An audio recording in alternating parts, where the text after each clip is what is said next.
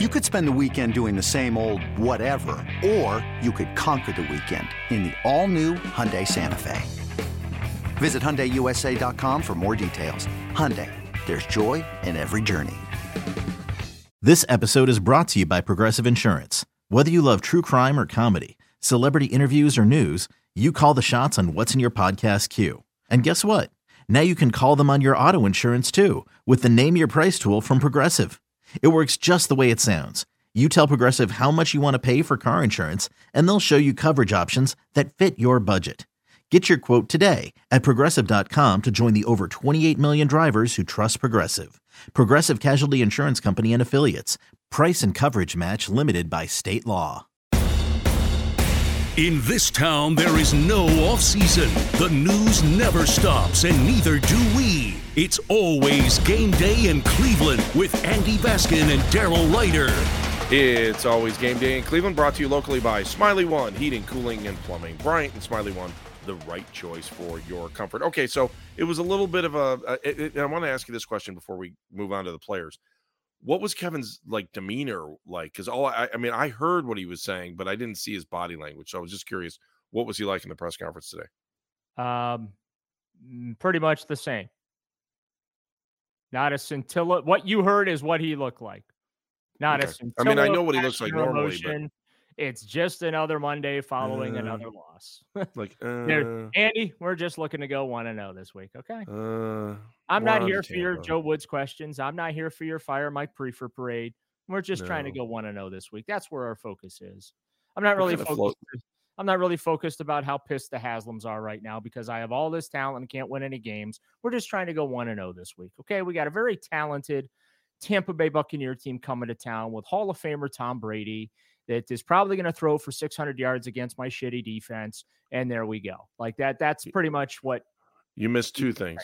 You missed two. You missed two very important things about it. He would say, um, you know, our defensive backs are working hard in the defensive back Oh, room, and you know, once we see Tom Grady, uh, Tom Brady, Tom Grady would be would be interesting too because I think we'd have a better chance against Tom Grady. But uh, against Tom Brady, it's just going to be nice to see him get out on the grass and you know really show what he can do out on the grass in our Oh. rooms.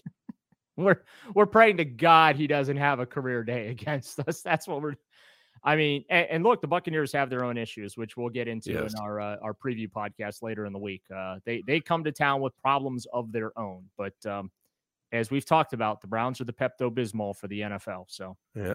So there were some snarky comments after the game on Sunday, and I can't remember if we even got to those or not. But you know, one about uh, not knowing the plays, and the other about not practicing takeaways. Yeah, Um, both which would lead fans to think, "What the hell is going on with this team?" So let's start with Myles Garrett, who, by the way, did you see the picture of him at the end of the game where he Uh, was yeah. the only one on the bench? uh huh. Yeah, because you know what he's you know what he's seeing. He's seeing the prime of his year being uh prime of his career being pissed away by the Cleveland Browns. That's what he's saying right now. So here's Myles Garrett talking about that very subject. We got to make sure that you know, we don't waste the talent that we have in, in its prime right now. We got to do our best with it, and uh, there's seven more games that we can use the talent that we have uh, all over the field and, and make the most out of it. We have a lot of still have a lot of opportunities left to keep on fighting and put ourselves in position and to to go to the playoffs. No, it's not as much in our hands as we'd want it to be, but it's, it's definitely not out of the conversation yet. Um, he doesn't know the rule of the show that we don't talk about anything after week 18. That is correct. There's no use using the P word, but that's okay. We can beep But it they out. They do have seven unique opportunities ahead of them. Ah, yes, they have seven unique ways to lose remaining on the schedule. He's I don't call them opportunities. I call them ways to lose. Daryl, Daryl, Daryl, Daryl. What else did Myles say? Anything else? Am I wrong? I don't know. I it's one week at a time for me right now. Uh, I, I'm just I'm totally you're- on Kevin's. I'm on Kevin's just, side. you know what? You're just trying to go one and zero on this podcast every. I am just trying to go. No, actually, I'm just trying to go one of three in this segment. That's what I'm feeling. Like right now, I just feel like Daryl. If we can get to the end of the segment and get to the mailbag, then clearly we've accomplished things in our room. I've had a chance to talk to some of the other people in this room, and we've broken out, and we really feel like we have a good game plan. And I'm really, I believe in our our our guys in this room because I believe we can go a full 10 minutes without coughing. Uh, okay, here we go. Here, here's Myles Garrett trying to talk himself into thinking that the the Browns might actually be worth watching the final seven weeks of the season. Keep on pushing. You know, there's still seven more games, and things like this move our destiny out of our hands. But got to keep on, keep on fighting, keep on going forward, and get in that win column. We're not out of it. Yeah, yeah, you are, Myles. You're out of it. You're four games behind the Ravens, and you don't have the tiebreaker with them. You're also three games behind the Bengals. You do have the tiebreaker with them, but you don't have the tiebreaker with the rest of the AFC because you've lost not one, not two, not three, not four, not five, but six games against the AFC. And that is why you are out of it, believe it or not. So uh, he hasn't really come to terms with that. And I understand because, again, he's got seven more Sundays that he has to show up for work for. Uh, David Njoku, though, uh, he spoke uh, today uh, the the the day after, and um, he uh, was pretty candid as far as what he had to say about uh, other people and how they aren't exactly feeling too sorry for uh, the Cleveland Browns. Obviously, things just you know tend to not go our way, and it is what it is. You know, I I, feel no sympathy for myself or anybody here. You know, we have to do our job, and we have, we have to execute at, at a higher level, and it's very it's it's that simple. We're all here for a reason, for a purpose, and it's up to us to figure it out. No one got us here in this position besides ourselves, and we're a team. With that being said, it falls on all of us you know, not just one person or say, you know, we, you guys like a leader, X, Y. We're all a team and we all got to do this together. So I got no sympathy for us. You know, this, it is what it is. We got to just work our way out of this hole. I do believe David Njoku said it is what it is like 50 times during his. But he did put it on them, you know. he did put it on the team, which I, I respect him for yeah, saying that. You know, you were talking about how you respect him. He's a, he, who are you going to point a finger at? I mean, we got guys talking about not knowing the plays right now, right? we, uh, Which guys don't know the plays, um, and and all you have to do is watch the Browns defense to really see they actually don't know what the hell they're supposed to be doing. Selling a little or a lot. Shopify helps you do your thing, however you cha-ching. Shopify is the global commerce platform that helps you sell at every stage of your business. From the launch your online shop stage, to the first real life store stage, all the way to the did we just hit a million orders stage. Shopify is here to help you grow. Whether you're selling scented soap or offering outdoor outfits, Shopify helps you sell everywhere. From their all in one e commerce platform to their in person POS system, wherever and whatever you're selling, Shopify's got you covered. Shopify helps you turn browsers into buyers with the internet's best converting checkout, 15% better on average compared to other leading commerce platforms. And sell more with less effort thanks to Shopify Magic, your AI powered all star. Shopify powers 10% of all e commerce in the US. And Shopify is the global force behind Allbirds, Rothy's, and Brooklinen, and millions of other entrepreneurs of every size across 175 countries. Plus, Shopify's award winning 24 7 help is there to support your success every step of the way. Because businesses that grow, grow with Shopify. Sign up for a $1 per month trial period at shopify.com slash odyssey podcast, all lowercase. Go to shopify.com slash odyssey podcast now to grow your business, no matter what stage you're in. Shopify.com slash odyssey podcast. Daryl, uh, th- there was a point that I brought up today that I thought was a good point that on special teams yesterday, they had an onside kick that didn't make it 10 yards. Seven and yards. I had some, I counted. I, seven yards. So I said that on the air today because you brought it up. And I said it on the air, and some clown came after me, like slid into my DMs on IG. And he's like, you know, the ball, if it goes seven yards and touches the other team, then we're allowed to get it there. I'm like, yeah, that's the way you should practice an onside kick. Give yourself the least amount of chances possible. You can't get it. The, I mean, it, has got to go 10, or you're going to have to bank mm. it off somebody's helmet and hope that it comes back to you like a pinball. Yeah, I, it's like, just like sometimes I just listen to people and I'm just like, what are you talking about?